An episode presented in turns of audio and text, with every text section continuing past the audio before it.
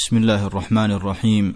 الحمد لله رب العالمين والصلاة والسلام على نبينا محمد وعلى آله وأصحابه أجمعين.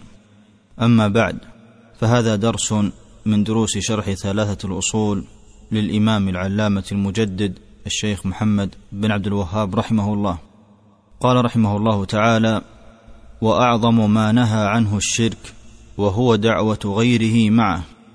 لما ذكر المصنف رحمه الله أن أعظم ما أمر الله به التوحيد وهو إفراد الله بالعبادة أعقبه بعد ذلك بذكر ما هو أعظم نهي نهى الله عز وجل عنه خلقه فقال وأعظم ما نهى عنه الشرك أي أعظم ما نهى الله عز وجل عنه في كتابه وأعظم ما نهت عنه الرسل هو الشرك به سبحانه. وهو صرف شيء من أنواع العبادة لغير الله. والشرك بالله عز وجل أعظم من قتل النفس وأعظم اثما من قطع الطريق وأعظم ذنبا من السرقة فهو أعظم الفساد في الأرض. ولا نجاة للعباد إلا بتوحيد الله عز وجل وإفراده بالعبادة.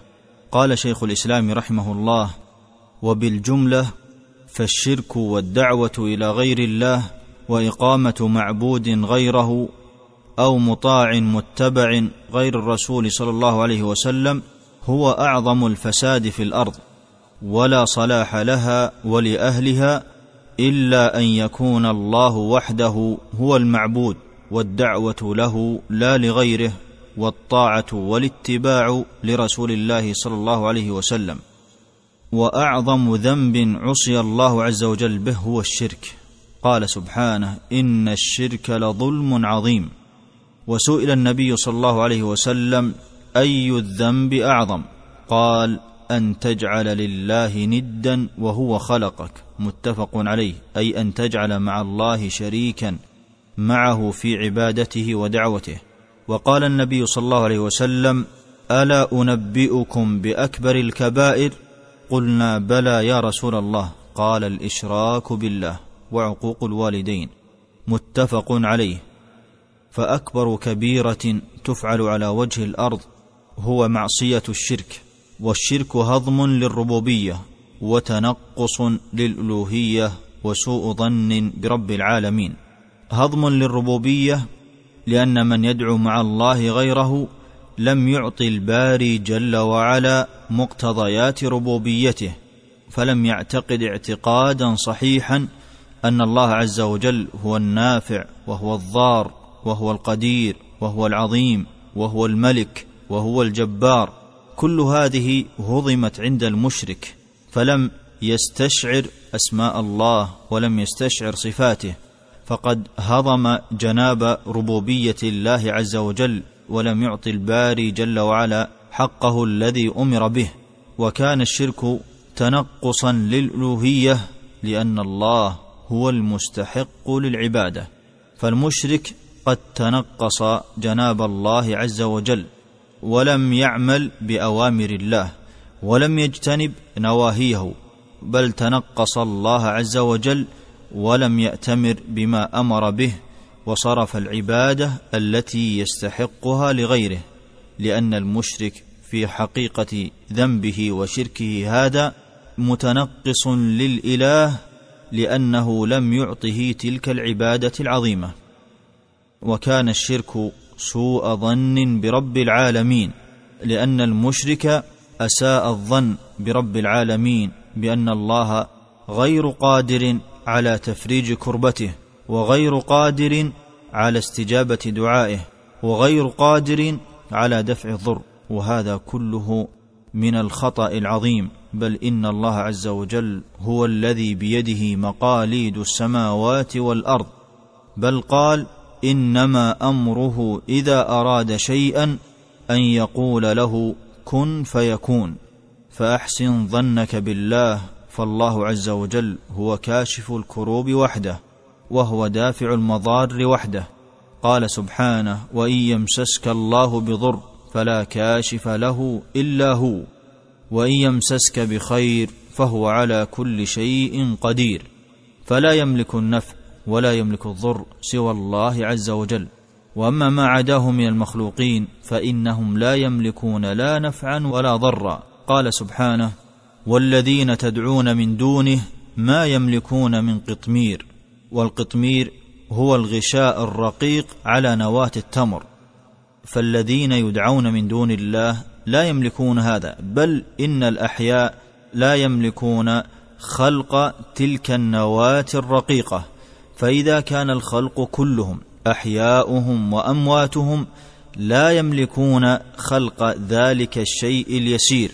فمن باب أولى أنهم لا يستطيعون كشف الضر عن الآخرين ولا يستطيعون جلب النفع لهم. فإذا كان ذلك كذلك وجب ألا يعبد سوى الله عز وجل.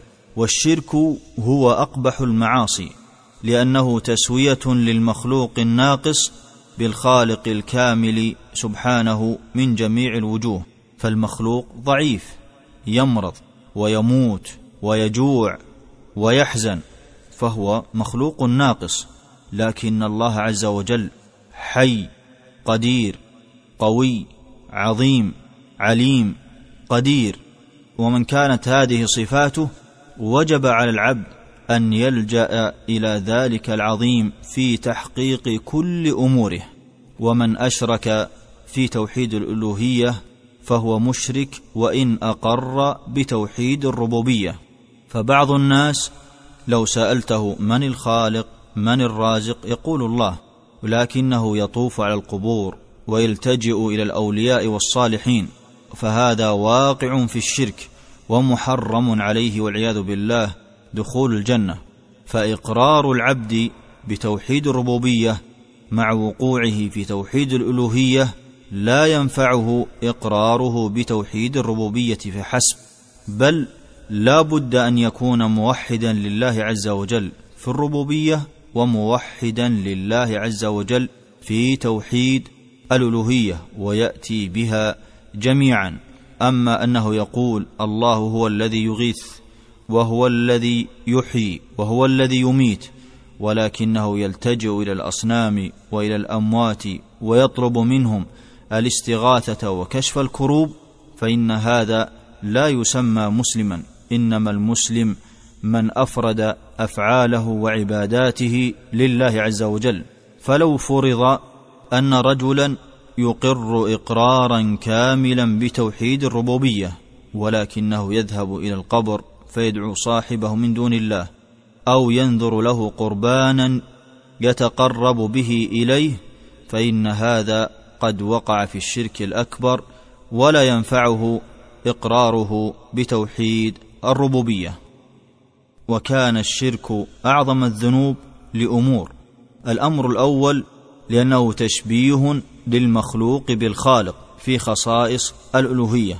فجعلت هذا الميت المتقلب في رميمه وفي التراب الذي لا يملك شيئا جعلته هو الخالق وجعلته هو الرازق وجعلته هو القدير وجعلته هو فارج الكروب.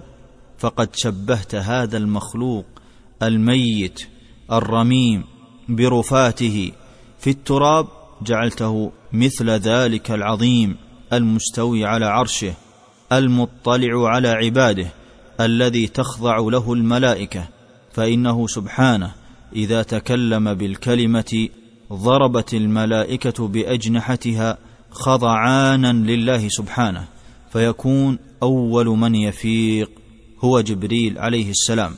فكلام الله عز وجل تغشى منه الملائكة ويأخذهم الإغماء فإذا كانت الملائكة تخضع لكلام الله عز وجل ولعظمته فكيف تساوي ذلك الميت بهذا الرب العظيم القدير القوي؟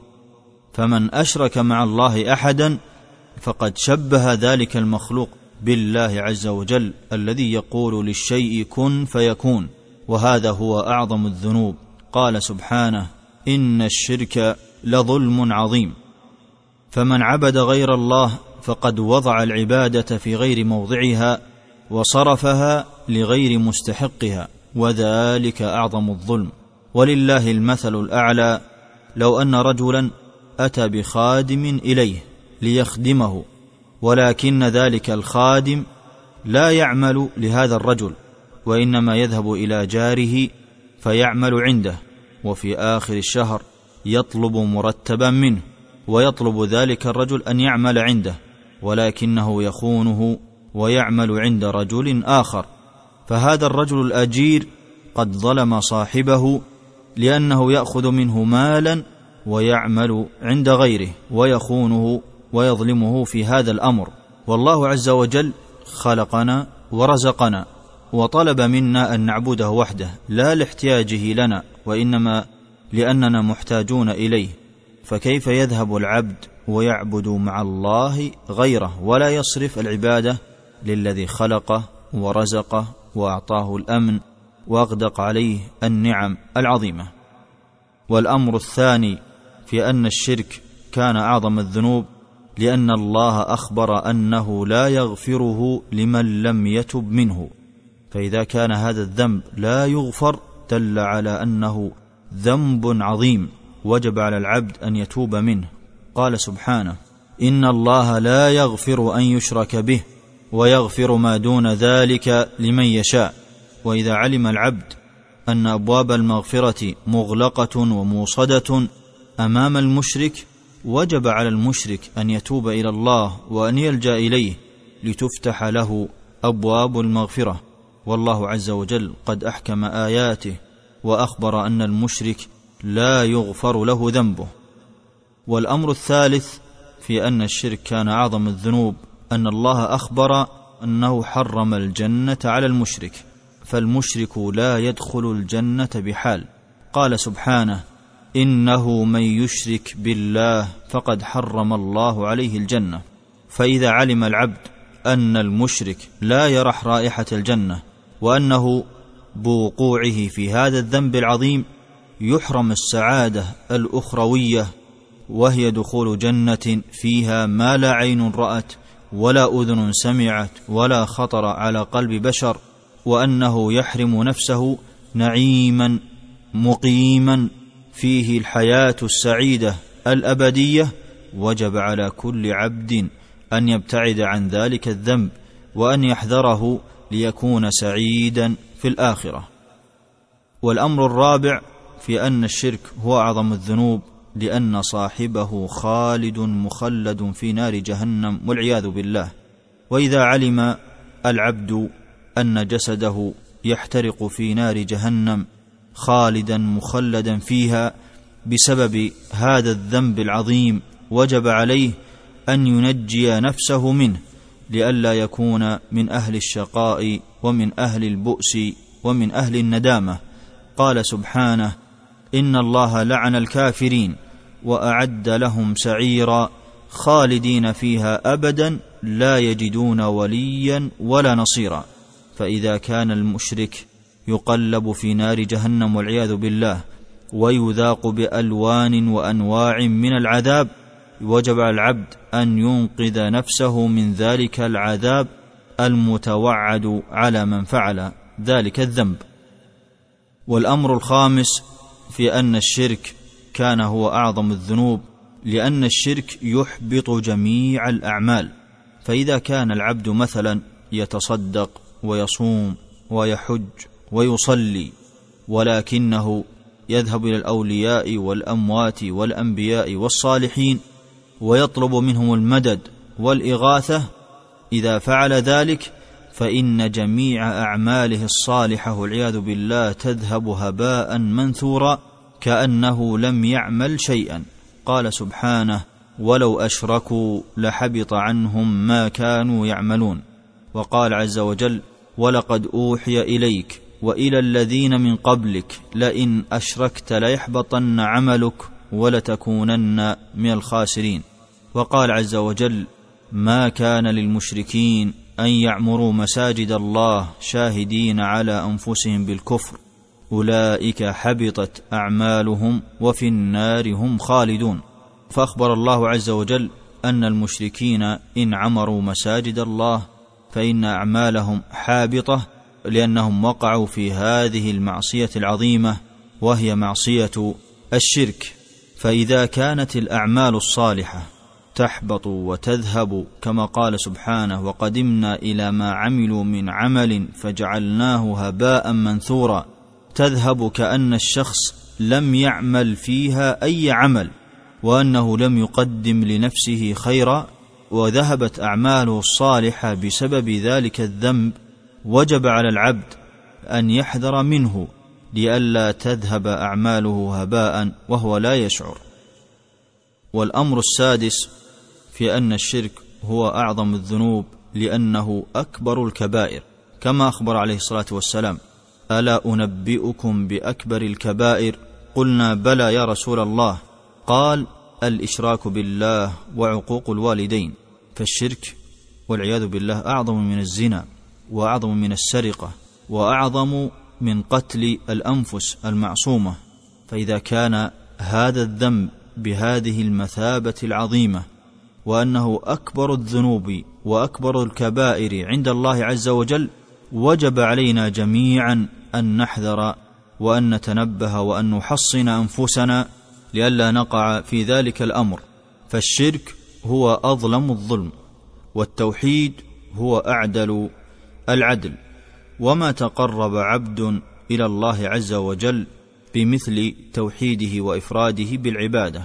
قال الله عز وجل وما تقرب إلي عبدي بأحب مما افترضته عليه. وأحب طاعة إلى الله عز وجل هي طاعة التوحيد. فواجب عليك أيها العبد أن تسعى لتحقيق التوحيد في نفسك.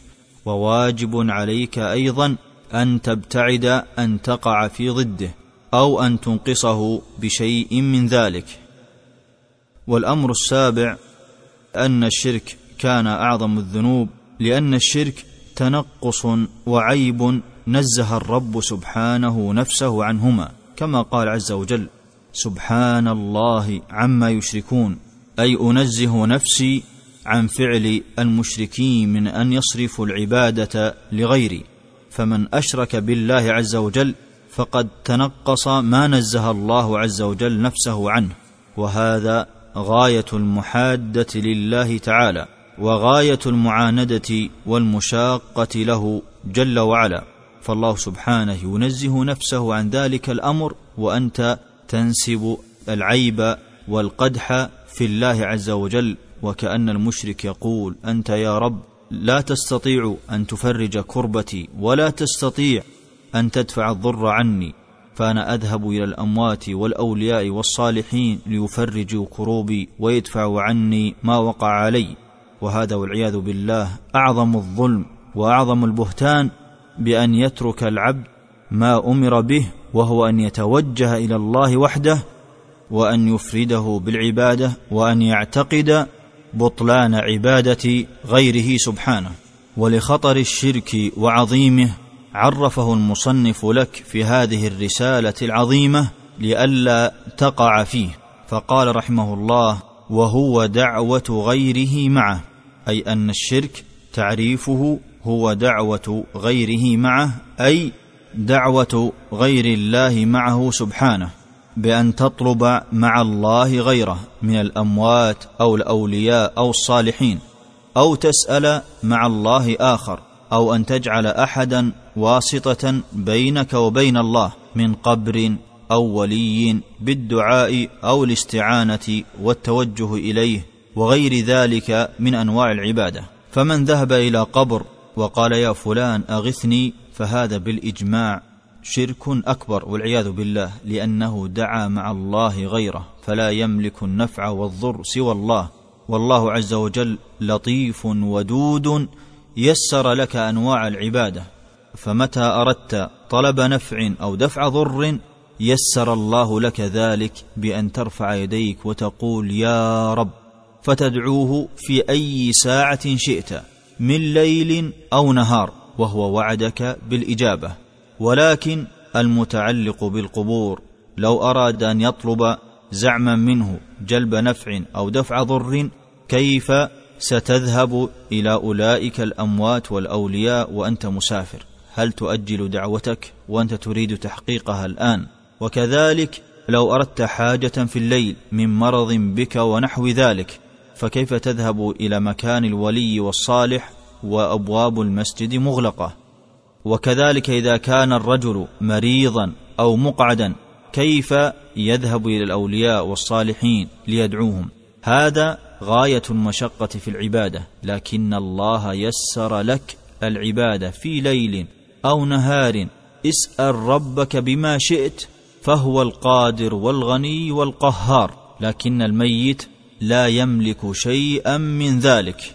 ولا يحقق مأمولك ولا سؤالك بل إن دعاءك للميت يفسد عليك جميع أعمالك ويستوجب غضب الله عز وجل عليك ويحل عليك الشقاء والبؤس والضر والفقر والبلاء والمحن والفتن لأنك ارتكبت ذنبا عظيما استحقيت عليه العقوبة في الدنيا ومتوعد عليك بالعقوبة أيضا كما قال سبحانه ان الذين اتخذوا العجل سينالهم غضب من ربهم وذله في الحياة الدنيا.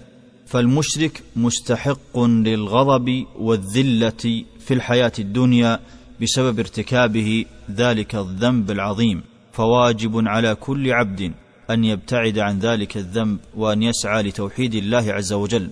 فهذا هو تعريف الشرك الذي عرفه المصنف بقوله وهو دعوة غيره معه. وإن شئت قلت الشرك هو مساواة غير الله بالله فيما هو من خصائص الله. مساواة غير الله بالله أي أن تساوي الميت الضعيف بالله القوي الحي. فيما هو من خصائص الله من كشف الكروب وجلب النفع للعباد. فمن وقع في الشرك استحق دخول النار. وحرم عليه الجنة. قال عليه الصلاة والسلام من مات وهو يدعو من دون الله ندا دخل النار. والعياذ بالله. رواه البخاري. ولما ذكر المصنف رحمه الله أن أعظم ما أمر الله به التوحيد وأن أعظم ما نهى عنه الشرك قال لك والدليل أي الدليل على ذلك قوله تعالى واعبدوا الله ولا تشركوا به شيئا. قوله تعالى واعبدوا الله أي أفردوه جل وعلا بالعبادة. ولا تشركوا به شيئا. فلا تجعلوا معه أندادا ولا نظراء ولا أشباه لا في قليل الشرك ولا في كثيره بل احذروا الشرك وغوائله وأسبابه. فعلى العبد أن يحقق الإيمان به سبحانه والكفر بضده من الأنداد والشركاء. فأول أمر أمر به العباد هو الأمر بعبادته وتوحيده كما في الآية التي ساقها المصنف فقال واعبدوا الله. فإذا كان هذا أول أمر أمرت به دل على أن هذا هو أعظم وأول ما أمر به العبد. وأول نهي هو النهي عن ضده فقال ولا تشركوا به شيئا. ولما ذكر تعالى هذين الأمرين وهو أول أمر وأهم أمر وأعظم أمر وهو عبادة الله وأن أعظم نهي وأول نهي هو الشرك. لما ذكر ذلك أعقبه تعالى ببقية الواجبات فقال وبالوالدين إحسانا وبذي القربى واليتامى والمساكين والجار ذي القربى والجار الجنب والصاحب بالجنب وابن السبيل وما ملكت أيمانكم. فتصدير الآية بالتوحيد والنهي عن الشرك يدل على عظمة التوحيد ويدل على قبح الشرك وخطر ذنبه. فحقق توحيد الله عز وجل في نفسك ولا تلتجئ إلا إلى الله سبحانه وتعالى. واحذر أن تقع في الشرك الأكبر أو أن تقع في الشرك الأصغر. في الشرك الأكبر مثل أن تدعو الأولياء والصالحين من دون الله والشرك الأصغر مثل أن تحلف بالنبي صلى الله عليه وسلم تعظيما له أو أن تحلف بالكعبة أو أن تحلف بالأمانة أو أن تحلف بالنعمة أو أن تحلف بأبيك أو بأمك أو أن تحلف بحياتك ونحو ذلك أو أن تحلف بأولادك وتقول وأولادي أو النعمة أو حياه والديك فهذا والعياذ بالله من أنواع الشرك الأصغر. قال عليه الصلاة والسلام من حلف بغير الله فقد أشرك فلا تشرك بالله عز وجل وإنما إن أردت أن تحلف فاحلف بالله وحده فهو المستحق أن يعظم وأن يحلف به جل وعلا. وكذلك بعض الناس يعلق على نفسه من التمائم والرقى معتقدا أنها تدفع عنك الآفات والشرور وهذا والعياذ بالله من أنواع الشرك. قال عليه الصلاة والسلام إن الرقى والتمائم والتولة شرك فالرقى والتمائم التي تعلق على الصبيان أو بعض الكبار أحيانا يعلقونها على صدورهم أو في أيديهم ونحو ذلك معتقدين أنها تدفع عنهم الآفات والشرور والأضرار هذا من أنواع الشرك وإنما يجب عليك أن تعتصم بالله وحده عز وجل فهو الرب الحفيظ يحفظك من شرور الإنس والجن. أما تلك الجمادات فلا تملك لا نفعا ولا ضرا إن مزقتها تمزقت أي أنك أنت أقوى منها. فكيف تجعل الضعيف هو الذي يحرسك؟ وإنما اجعل القوي العظيم هو الذي يحرسك وهو الرب جل وعلا. فواجب على كل عبد أن يسعى إلى معرفة التوحيد وأن يحذر من ضده بقراءة كتب العقيدة المفيدة المهمة. وواجب أيضا على الأب أن يعلم أولاده العقيدة السليمة وأن يقرأ عليهم الكتب النافعة. ومن أعظم ما صنف في ذلك رسالة المصنف هذه ثلاثة الأصول. رسالة واضحة الألفاظ جامعة المعاني. وواجب على الأب أن يقرأ على أسرته وعلى أولاده أيضا كتاب التوحيد للمصنف رحمه الله فهو كتاب نافع. جامع لأنواع متعددة من أبواب التوحيد النافعة وهو المسمى كتاب التوحيد الذي هو حق الله على العبيد. ويقرأ أيضا رسالة المصنف القواعد الأربع رسالة مختصرة يسيرة جمعت أربع قواعد يحتاج إليها المسلم في حياته وفي عبادته مع ربه جل وعلا. وواجب أيضا على كل مسلم أن يسأل ما يشكل عليه من أمور دينه فيذهب إلى العلماء الربانيين الناصحين ذوي العلم الراسخ والمعتقد السليم ليسألهم عما يشكل عليه من أمور دينه في معتقده وفي أموره الفقهية ليعبد ربه على بصيرة وليكسب رضا الله عز وجل ويدخل جنته ويزحزح عن ناره. نسأل الله عز وجل أن يجعلنا وإياكم من عباده الموحدين المخلصين العبادة له وحده وان يجنبنا وذرياتنا الشرك. وإلى هنا نأتي إلى نهاية درس من دروس شرح ثلاثة الأصول للإمام الشيخ العلامة محمد بن عبد الوهاب رحمه الله. وصلى الله وسلم على نبينا محمد وعلى آله وأصحابه أجمعين. تم تنزيل هذه المادة من موقع نداء الإسلام www.islam-call.com